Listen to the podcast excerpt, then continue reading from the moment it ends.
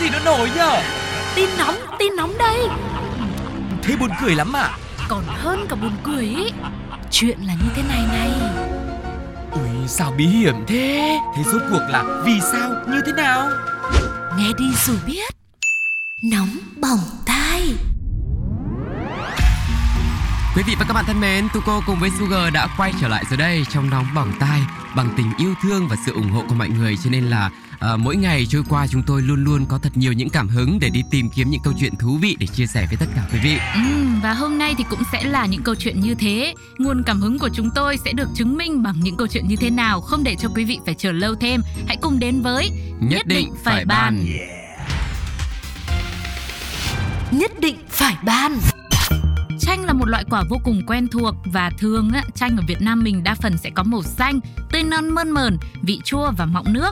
Loại quả này là nguồn vitamin vô cùng mạnh mẽ, đặc biệt chứa hàm lượng lớn vitamin C, chất chống oxy hóa và các chất dinh dưỡng khác. Chanh bao gồm rất nhiều loại, phổ biến như là chanh ta, chanh không hạt, chanh thái, chanh giấy vân vân và mây mây. Mỗi loại chanh đều có những đặc tính riêng. Ví dụ chanh ta thì nó sẽ nhỏ trái hơn, Ừ. nhiều tính axit hơn là chanh không hạt. Tuy nhiên, dù nó có đa dạng phong phú các loại ra làm sao ấy thì hương vị chủ yếu của nó quanh đi quẩn lại thì vẫn là chua. Có những loại nó ngọt ngọt một tí nhưng mà nó vẫn chua. Vâng, nói về chua thì có lẽ là trong ờ, câu chuyện của nóng bỏng tay ngày hôm nay thì cái vị chua mà chúng tôi nhắc đến không phải là của cây chanh, trái chanh mà là chính là cái cảm giác chua chát của hai mẹ con chủ nhà nọ. Chuyện là gia đình này có một cây chanh để ở vỉa hè trước nhà mà kế bên nhà họ thì là có người thuê để làm quán cà phê. Theo như ờ, người con gái nói ấy, thì ờ, cũng đã biết ý đổi cái chậu cây bé hơn và dịch chuyển cái cây để tránh làm ảnh hưởng tới quán cà phê kế bên rồi. ấy thế mà không biết làm sao cứ lâu lâu cái cây nhà chị này lại bị bứt lá lúc thì lại hình như có mấy trái bị hái mất thì sao nhỉ hôm qua nhìn thấy năm trái bây giờ như còn bốn trái rưỡi khi thì cả cành cây bị bẻ đi cơ. Thế rồi lâu lâu à không thường xuyên chứ. Tiệm cà phê này sao dọn rác kiểu gì mà cứ một lúc lại vài cái ly dơ bị để sang bên trước cửa nhà chị này. Thế bức xúc quá thì còn gì nữa nên chị ấy ngay lập tức phải gọi cặp đôi chủ tiệm bên kia sang mắng vốn mới được. Nghĩ là làm, chị này ngay lập tức gặp gỡ cặp đôi chủ quán cà phê và giải bày câu chuyện cây chanh bị tổn thương, kèm theo yêu cầu là hai người này phải về dạy lại nhân viên của mình đi. Tưởng vậy là xong, nhưng mà cặp đôi kia thì cũng thẳng thắn đề nghị chị phải đưa ra bằng chứng là nhân viên nhà em bẻ cây nhà chị đi chứ. Thế lúc này chị gái mới bảo Thế giờ có camera thì bạn nói sao Thế rồi thanh niên chủ quán thì bảo Có bằng chứng cụ thể thì tôi chấp nhận và sẽ xin lỗi Ừ. Nhưng nói đi nói lại một lúc Với nói từ cây chanh qua đến đoạn vứt rác bừa bãi Mà mãi chẳng thấy trách cam gì cả Chỉ biết một lúc sau Cái cô gái mà trong cặp đôi chủ tiệm cà phê ấy Cũng nói luôn Mẹ của chị là cũng hay sang mắng bốn nhân viên nhà em lúc sáng sớm lắm Nên em cũng có check camera rồi. Thì không có chuyện nhân viên nhà em làm đâu. Rác thì nhà em vứt gọn một bao đây này. Ừ. Đôi khi có người ve chai người ta đi qua người ta bới ra. Rồi hay là có người đi đường họ xả rác linh tinh nữa. Em đã giải thích với cô mấy lần rồi. Mà cứ sáng sớm là mẹ chị sang mắng quán nhà em để em làm ăn thế nào được? Sau một hồi giải thích thì chị chủ nhà cũng là chủ cây chanh đấy. Vẫn tiếp tục phản bác rằng chắc chắn bên quán cà phê thù vặt rồi mới làm như thế. Cứ như vậy là lời qua tiếng lại cả 20 phút Phải cho tới lúc mà chắc là hai bên nói nhiều khát nước Bắt đầu mới đi kiểm tra camera Và thật là chua chát thay Kết quả cho ra hóa ra là cây chanh bị chính bố của chị chủ nhà bẻ đi Chắc là để cắt tỉa hay là để cây phát triển cho đẹp ấy mà Ừ. Còn hai cái ly nước mà vứt rác bừa bãi thì đúng là có ờ, tài xế xe tải đi qua đoạn đường dừng lại nghỉ ngơi để tiện tay ném xuống luôn. Ừm, tóm lại tiệm cà phê là đã được minh oan Còn hai mẹ con nhà kế bên quán chắc có lẽ sẽ phải cất cây chanh yêu quý đi chỗ khác Thêm nữa là rất lâu rất lâu mới uống lại nước chanh Vì trong lòng họ hẳn cũng đã chua lắm rồi Vâng, đấy. Thế người ta mới nói là bây giờ nhìn tận mắt cũng chưa chắc là đã là sự thật đâu. Bởi vậy chuyện gì cũng nên bình tĩnh để có thể nhìn nhận đánh giá cụ thể một cách từ tốn. Đặc biệt là mối quan hệ hàng xóm láng giềng nữa thì lại càng phải trân trọng, yêu thương và đoàn kết. Vâng, công nhận mà với những ai mà đi thuê nhà ấy thì cái việc hàng xóm láng giềng như thế nào cũng rất là quan trọng nhá. Ừ. Bởi vì thực ra mình cũng không phải là chủ nhà đấy nên có nhiều cái mình cũng sẽ khó nói hoặc là khó xử lý. Thế cho nên mối quan hệ làng xóm ờ, nó là một cái điều gì đấy rất là quan trọng và gần gũi. Cứ có công việc gì đấy là cần cái là hàng xóm xử lý giúp ngay. Thế, thế, thế cho nên là thôi, bây giờ có cái cây chanh ở đấy rồi, một là mình cho luôn sang bên quán cà phê, Ừ, mình đề co, ừ, có được không? được. rồi quán cà phê bây giờ pha nước chanh đi. Rồi là chăm cho chị từ một cây chanh thành hẳn một vườn chanh. Thế là cả hai nhà đều vui. Với cả cơ bản ý thì cái câu chuyện này ở đây nó chỉ là ở chỗ là có một cái vấn đề gì đấy thì tốt nhất là cũng nên từ tốn ngồi lại với nhau hoặc là trước khi gọi người ta sang máng vốn ấy thì mình cũng phải xem xét kỹ lưỡng đã chứ còn như thế này thì có phải là quê là quê chung mình quê nhiều quá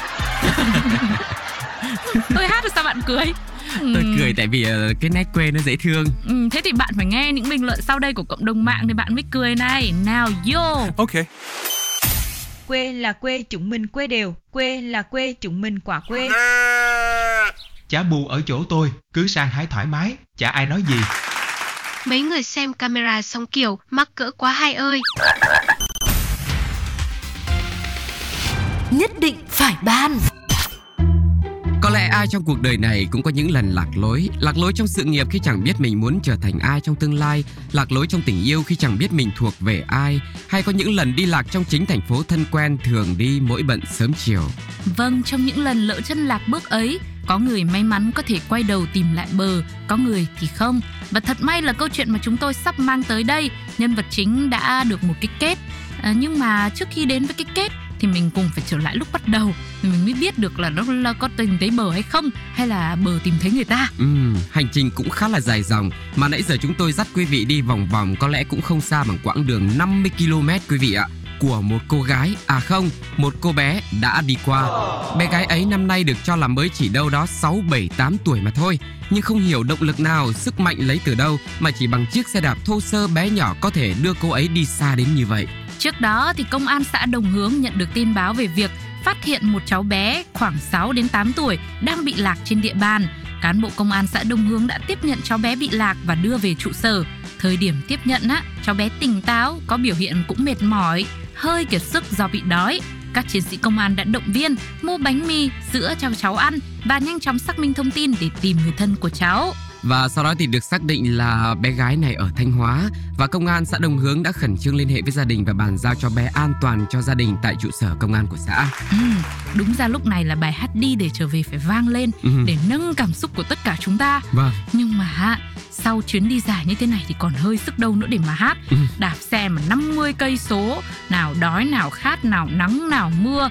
Thế thôi, cứ để cho cháu bé và gia đình nghỉ ngơi. Ừ. Còn tôi bạn thì bây giờ là mời mọi người nghe bình luận đi. Vâng. Tôi bạn xuống cũng phải đạp vài vòng xe.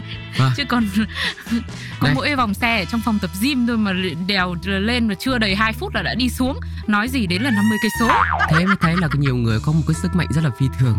Chắc người ta Ừ. cũng phải có một cái động lực nào đó lớn lao lắm hoặc là người ta đi lạc là cứ đi lạc mãi thôi. Này nhưng mà nói về hồi xưa nhá cái hồi thơ ấu ấy là tôi có sức mạnh là phi thường lắm đấy. Kể. Ngày xưa là là cũng có cái mâu thuẫn với gia đình, Úi rồi ôi. tức là không mâu thuẫn hồi bé con thôi. Kệ tôi phản ứng over đi.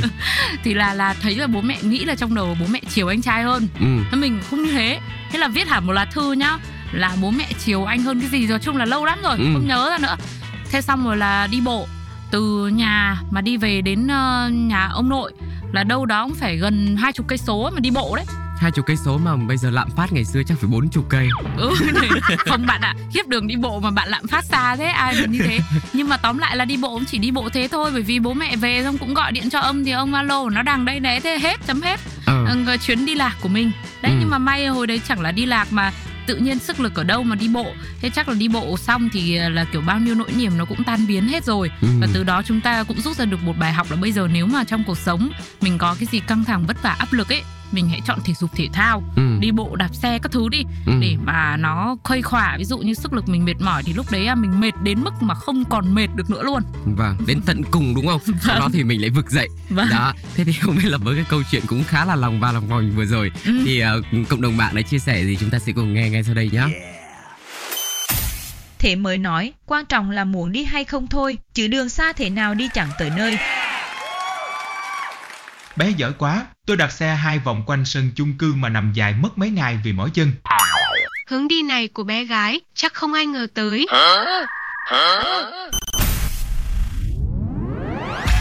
Quý vị và các bạn thân mến, vừa rồi là những câu chuyện mà nóng bỏng tai đã mang lại rồi. Hãy chia sẻ những cảm nhận của quý vị nhé bằng cách là để lại bình luận trên ứng dụng FPT Play hoặc là nhắn tin về cho fanpage của Pladio với những cái cảm xúc nào mà mọi người bức xúc lắm rồi. Phải nói ra thì phải Ừ. để chia sẻ với chúng tôi liền nhá. Ok tôi bức xúc quá. Bây giờ Ừ. tôi phải đi tìm thêm những câu chuyện để còn chia sẻ cùng với quý vị trong nóng bỏng tai số tiếp theo. Nên là hãy hẹn gặp lại nhau vào những số tới để đừng bỏ lỡ bất kỳ một cung bậc cảm xúc nào quý vị nhé. Còn bây giờ thì xin chào và hẹn gặp lại. Bye bye